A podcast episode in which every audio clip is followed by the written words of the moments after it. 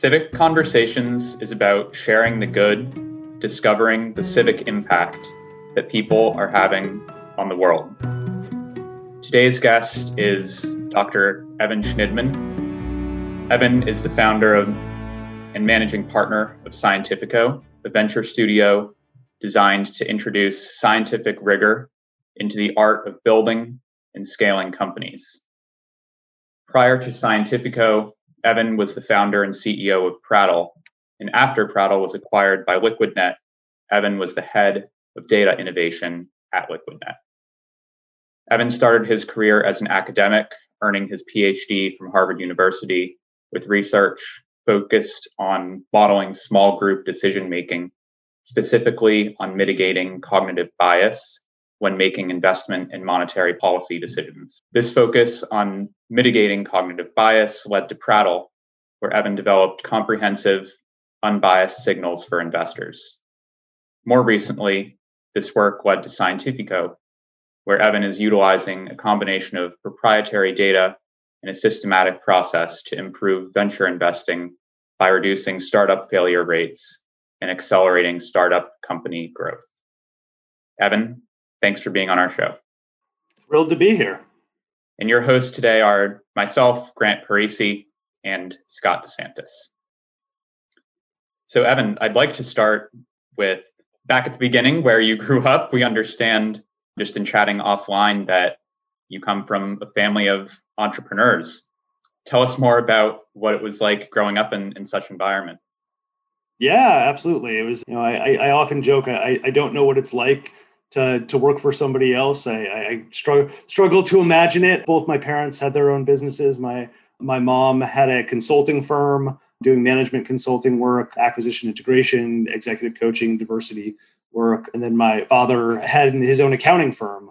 So I had a, ran a mid-sized accounting firm, and then uh, after my dad died, my mom remarried. My stepdad was actually a school social worker by day, but had a, a family therapy practice at night. So he even had a side business that was his own as well. And so just about everybody in my life was was their own boss and worked the hours that go go along with that. And so I, I never really had a had a nine to five benchmark in mind. I always sort of had this mentality that uh, that you build something that is yours and and it lives or dies by by your own efforts. And so that's kind of stuck with me in everything I do. So that desire to create something that was your own, or maybe it was just seeing all the fun of everyone in your family working all day, every day. Not sure what attracted you there, but that then led to your, funnily enough, beginning on an ac- academic track, at least at, at the outset. So, how did you get there, and then what was the shift? Yeah, absolutely. So it's sort of an, an interesting background. I mean, you know, I went from spending my my Saturday afternoons as a small child hanging out in an accounting firm. Doesn't sound like the most fun thing, but I got pretty good at math. I got to, you know, worked my way through through the education system and got into college and ended up pretty far ahead on credits when I was at Washington University in St. Louis. And and so at Wash U, I, I got I somehow convinced the administration to let me get a master's degree concurrently with my bachelor's.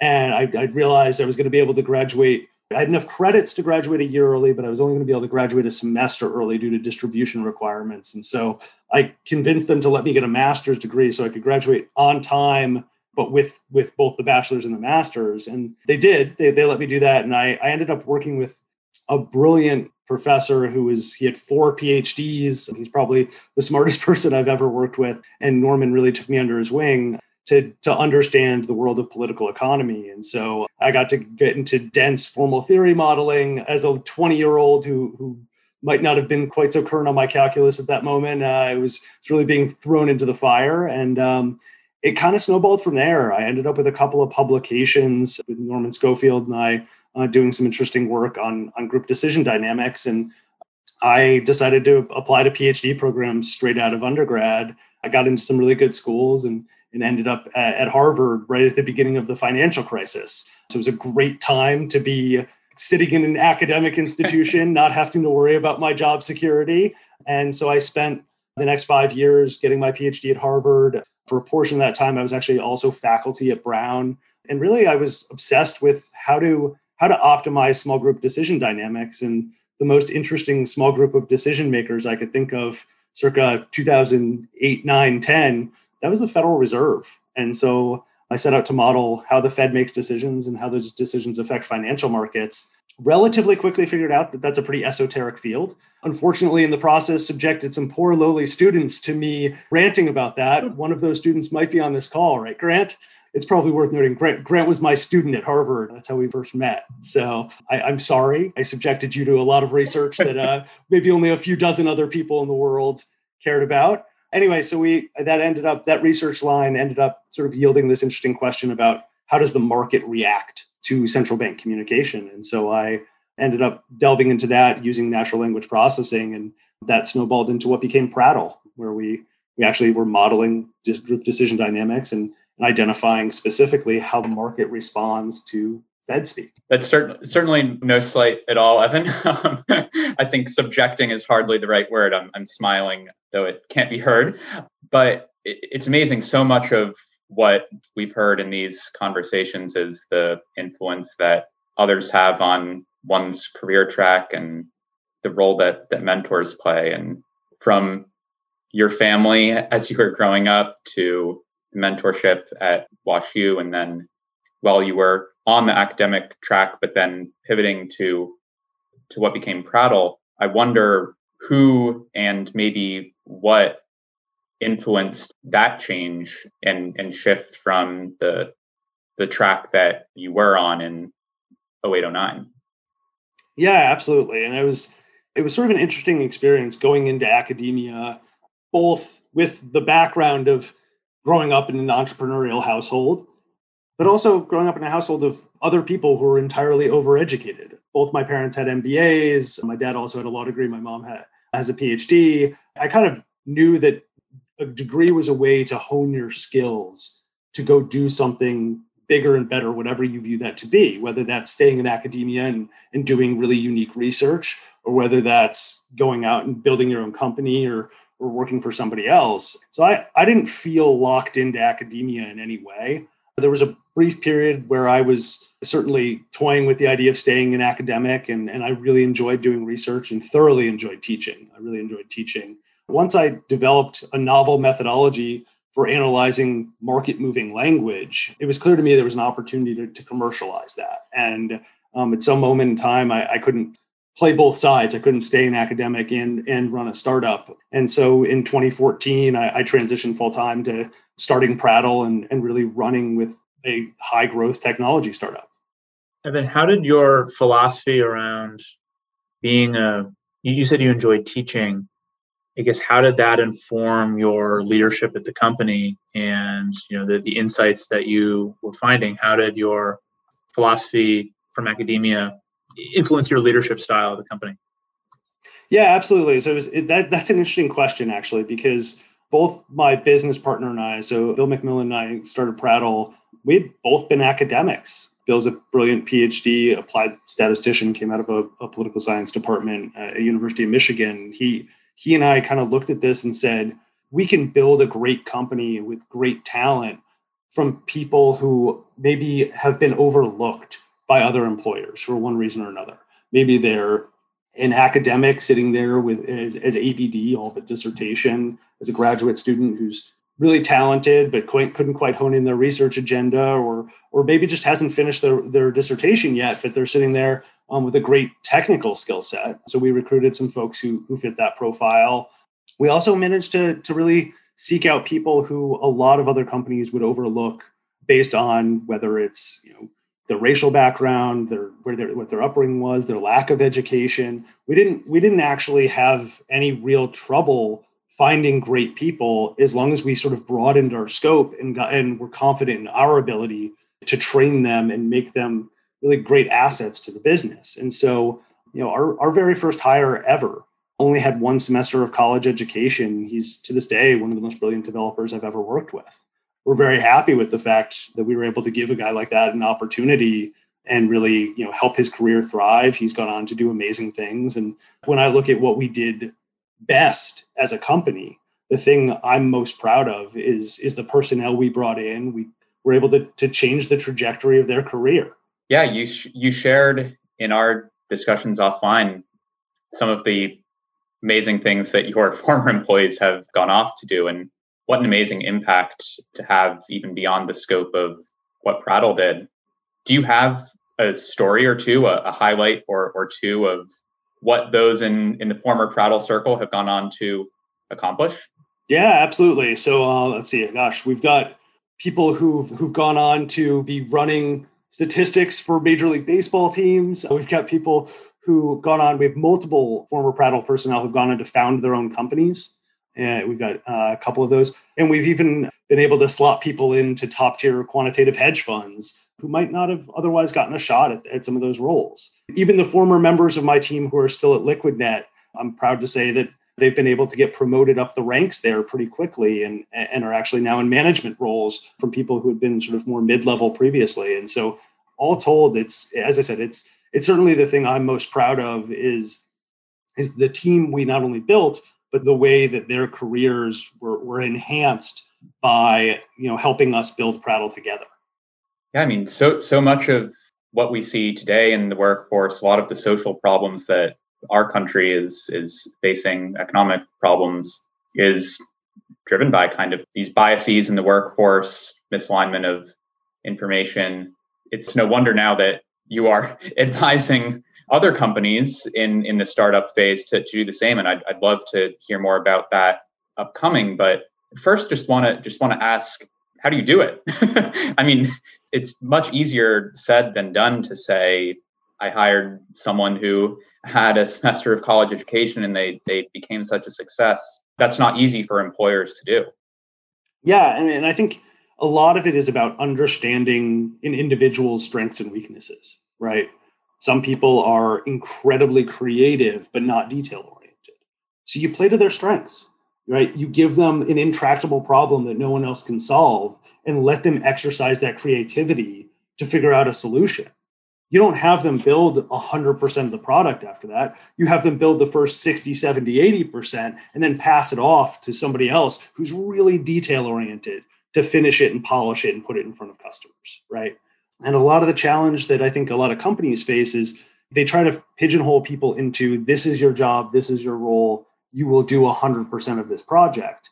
And if you understand your own team, if you take the time to get to know them as people and what they, they get excited about and, and really what motivates them, you can play to their strengths in a way that it's motivating for them. They're working at two o'clock in the morning. And yes, I have many, many times been reviewing code commits at two or 2.30 in the morning they love what they do if you give them the opportunity to focus on the things that really that excite them. And so a lot of it is is about sort of letting them flourish in ways that they're naturally inclined to do.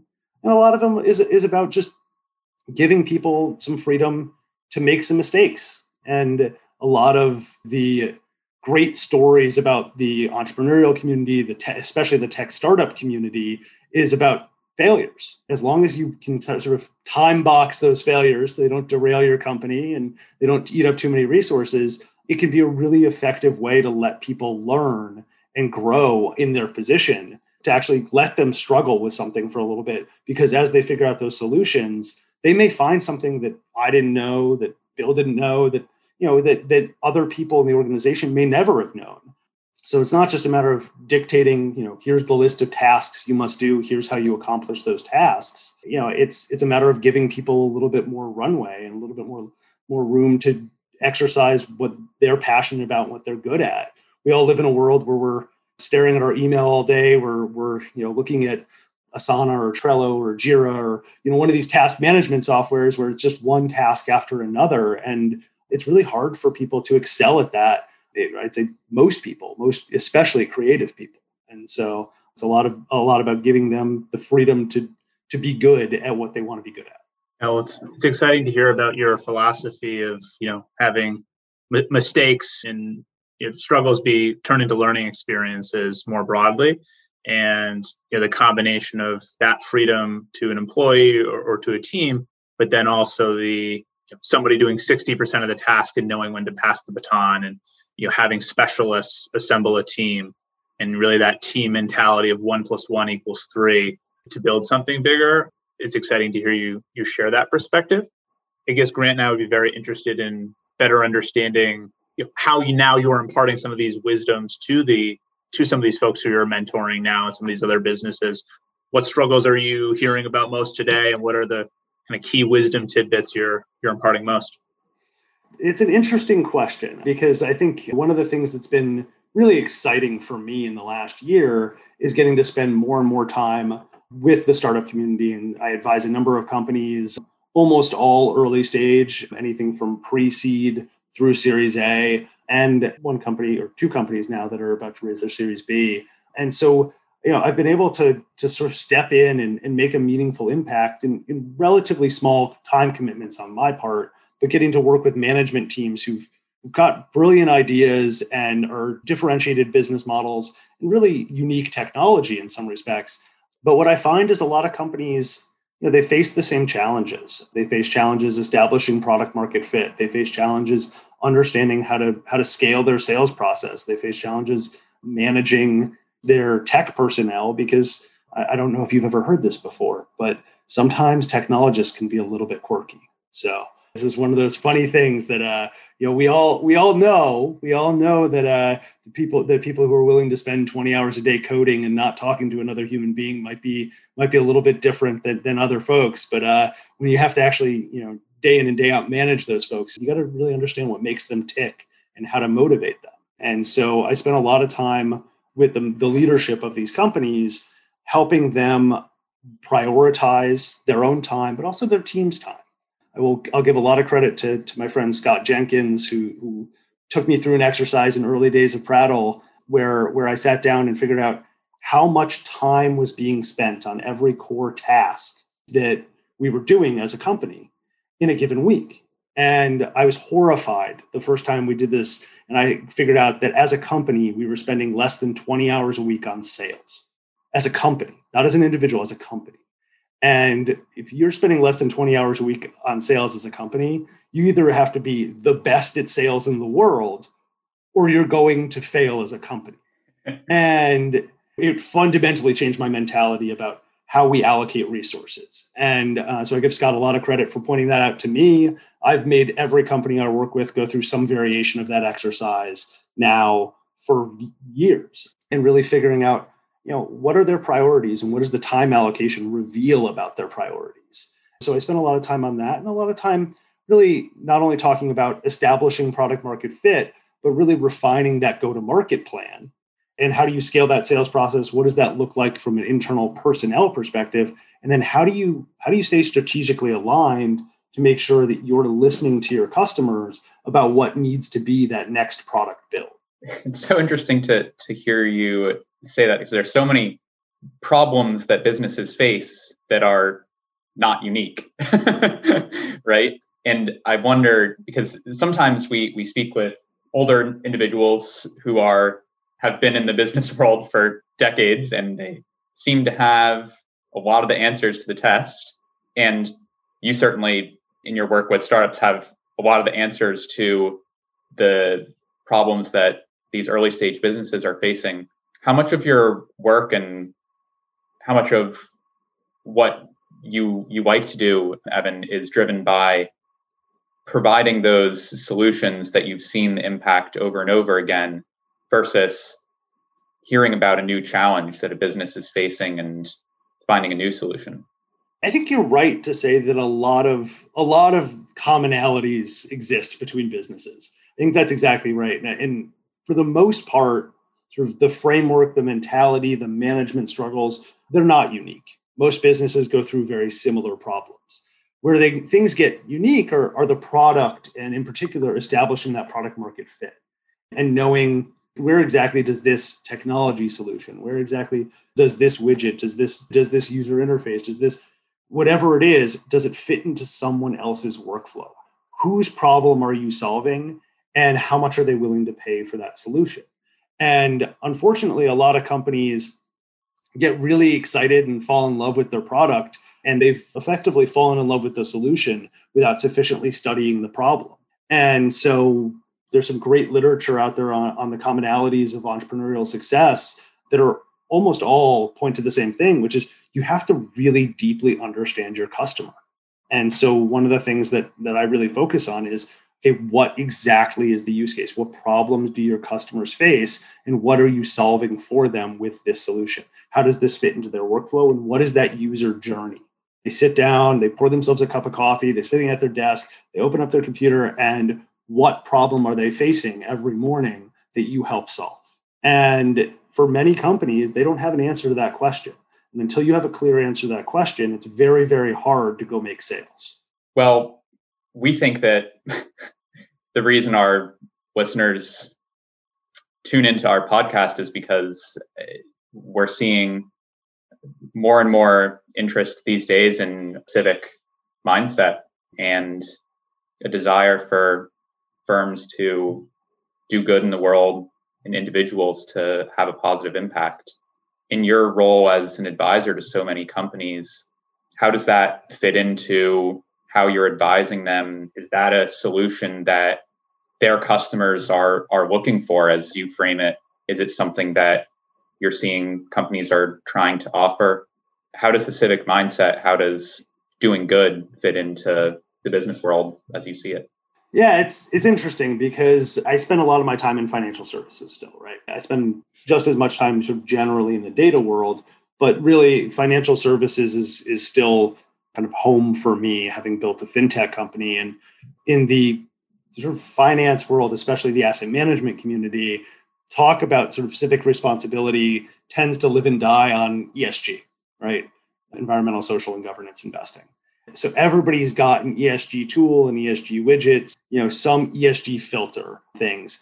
And it's very, very easy to tell when a company is doing it purely for promotional reasons because it's it's the latest fad versus the ones that genuinely believe that this is something that is meaningful and actually matters to society. And the tools that tend to succeed are the ones where people are true believers that, you know, we can really help filter on what are environmentally sound practices, what are socially responsible companies, which companies have strong governance. And so I, I look at that world a lot and I and I look at companies all the time who I think are being a little bit disingenuous with their product and, and maybe being opportunistic and launching something there versus ones that are really trying to solve problems. And so I, you know, I think I think that's sort of the the overarching sort of macro view. From my own perspective, you know, one of the things that I've been working on for the last six months or so now is we've been building out the infrastructure behind Scientifico, which is our new venture studio. And my colleague on Scientifico is Evan Reese. Yes, we're, we're both named Evan. So we are not exactly a paradigm of diversity, right? We're both affluent white guys named Evan. We are. I can't really hide that fact. And we know that that does not make us the most diverse group. And so we've made a point of going out and building a community of advisors who can not only advise our portfolio companies with diverse perspectives, but can also help us see a diverse set of problems that we would not necessarily have seen from our vantage point. And we think it's really important to, to have a broader voice in the entrepreneurial community, both advising companies and helping sort of highlight problems that we might be able to, to build solutions to, build companies to solve those problems. And so, from my perspective, one of the best things that I can be doing in the space is building out that advisor community, building out that network of, of more diverse voices to, to highlight where those inefficiencies and problems occur in society. Appreciate you sharing that. And it, reminds Grant and I of one of our previous guests, John DeSantis, who was early in the socially responsible investing space and offered perspective. And it's been great to see, at least presently, so much more focus today on the ESG investing and impact work. I guess as you consider your your current venture right now and looking ahead, what aspirations do you have? What what impact are you most wishing to have on you know in the world, and what can our listeners you know, take from the good you're trying to do?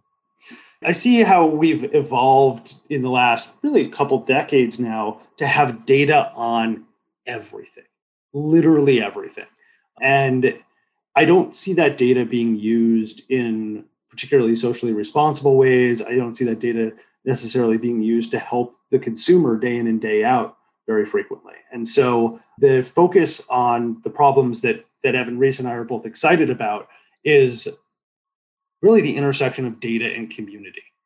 How do we help people as a community by leveraging the data about them and about society writ large to improve on essentially the, the details, the problem points, the pain points in their life, and offer up a, a you know a suite of businesses that that provide solutions to you know these some of these community oriented challenges. One of the things we've been looking at is you know is something as simple as okay you I, I happen to live on on a whole bunch of land in the middle of the woods and I and I love where I live.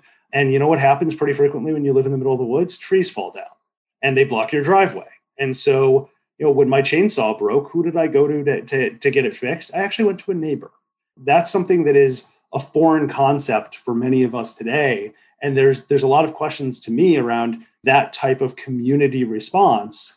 Can we foster that? Can we utilize knowledge about our about our local environment about our community? Can we utilize that data we've got about ourselves and the expertise of our neighbors and and those around us to actually have a more efficient solution when you know your neighbor needs a chainsaw fixed right? I know that sounds like silly and trivial but when you can't get out of your driveway it's not. So, uh, so there you go. What gives you the most hope and what you're seeing the maybe the companies that you're working with today are maybe totally unrelated? What's inspiring you? Oh gosh. There's there, there's a lot that inspires me you know, I think one of the things that, as I've gotten really involved in the startup community, the, the fact that people are willing to jump in and solve problems that they that they don't fully understand the contours of right? That they have just such passion and enthusiasm for fixing a societal problem and probably making some money in the process but I, I, have no problem with that right? That's how we align people's incentives but the fact that, that there's sort of this boundless energy for people to go out and solve problems and deal with these inefficiencies in our society, that's really exciting to me. And so I get excited about solving problems. I get excited about other people who want to solve problems, and I get excited about helping them solve problems. A lot of problems to be solved, um, but really a lot of great people, some of them on our show, who are doing the work to improve our society. So Thank you so much, Evan, for joining us today in this conversation. Again, my name is Grant Parisi. Thanks for listening. Thank you guys so much for having me. You can listen to more civic conversations online or on your favorite podcast app. You can email us at civicconvos at gmail.com.